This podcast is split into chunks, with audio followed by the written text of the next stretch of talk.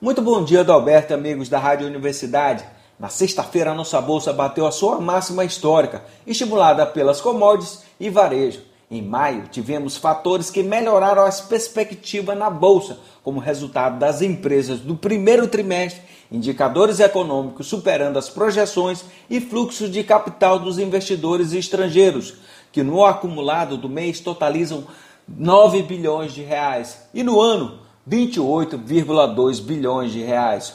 O Ibovespa ficou em alta de 0,96% aos 125.561 pontos, com volume financeiro de 30 bilhões de reais. Na semana, o índice subiu 2,42%.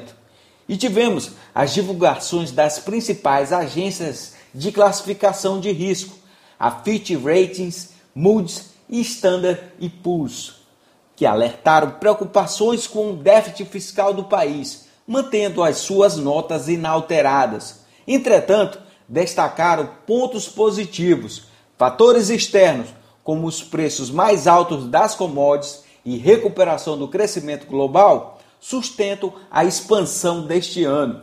Outro destaque são as reservas internacionais robustas, alta renda per capita em relação a outros países taxa de câmbio flexível, Banco Central independente e crescimento das vacinações.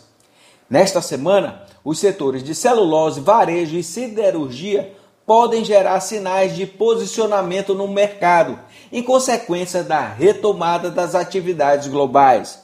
Uma boa semana a todos e até mais!